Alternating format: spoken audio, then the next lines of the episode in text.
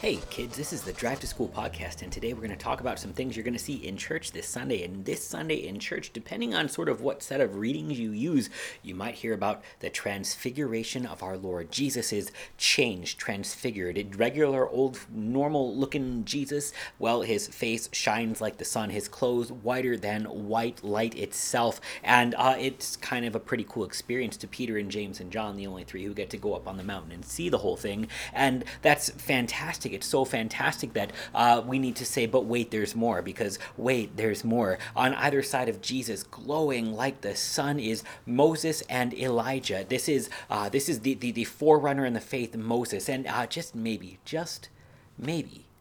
This is what Jesus actually means when he says, when John the Baptist is beheaded like a chapter ago.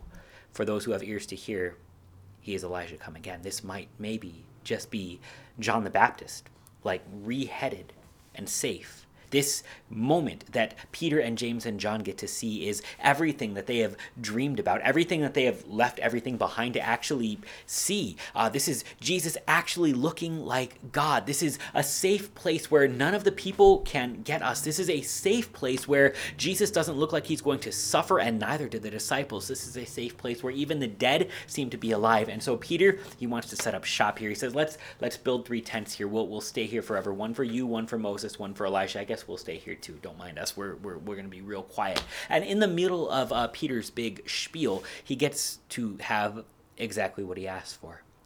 The voice booms from the sky This is my beloved Son, with whom I am well pleased. Listen to him. It's the exact same thing, really, that uh, we heard when Jesus was baptized, but now we don't get it in terms of mercy, in terms of Jesus going down into the waters of the Jordan to take our sins and carry them to the cross. Now we have God looking like God, acting like God, sounding like God, and Peter is not about that noise. He falls on his face, utterly terrified, because for all we want God to reveal himself in power, we're not ready for it. For all we want God to deal with us only in terms of, of glory, we can't handle it. And, and for all we want this perfect little moment to, to somehow shield us from all of the other moments that are not near perfect enough, uh, we lose sight of the fact that if this is all that we have, well, this is in no more comforting, comforting than any of the moments were before.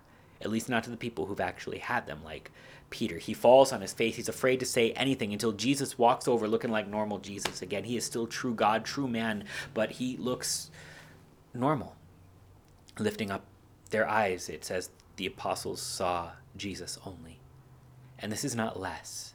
This is this is the great miracle. When they see Jesus untransfigured after the fact, it's not less. It's everything.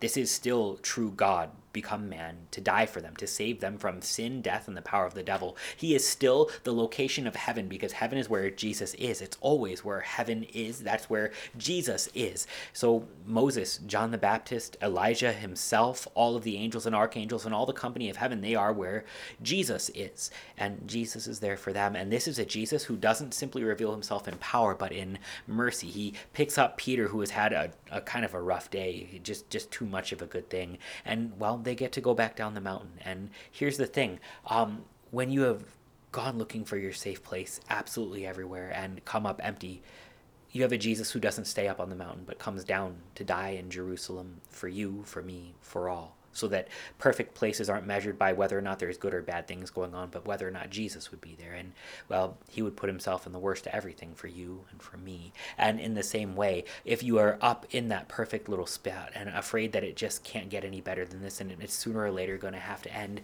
you get to recognize that that's okay. Jesus will come down the mountain, but it's actually for something better than the mountain of transfiguration. See, the hill of Golgotha is better than the mount of transfiguration because on the hill of Golgotha, when Jesus cries out, It is finished, nobody really wants to look, but it's a thing we can actually behold as, as good, as the real glory, because here our sins are forgiven. Here we have a God who will deal with us not according to what we deserve, not according simply to, to power, but wholly according to mercy.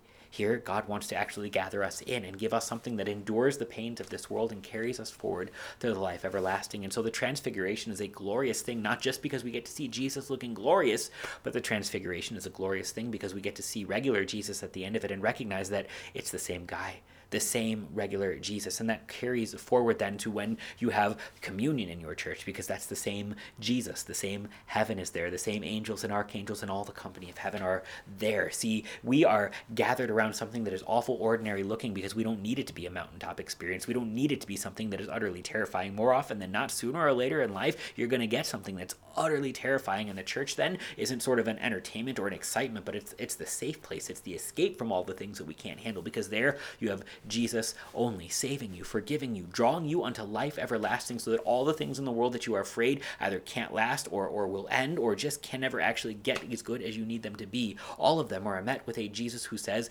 No, no, you are saved and you will be carried forward into the resurrection of the body and the life everlasting when all of the things that you imagine will be not only yours, but yours forever in a way that cannot be eroded or destroyed. Lift up your eyes and see Jesus only. Go to church, take communion, understand what it is, what your pastor is doing when he holds up the body and blood of Jesus and he says, The peace of the Lord be with you always. You can actually find peace now. You can see Jesus only in that body, in that cup. That is Jesus and Jesus for you, and that is everything that you need.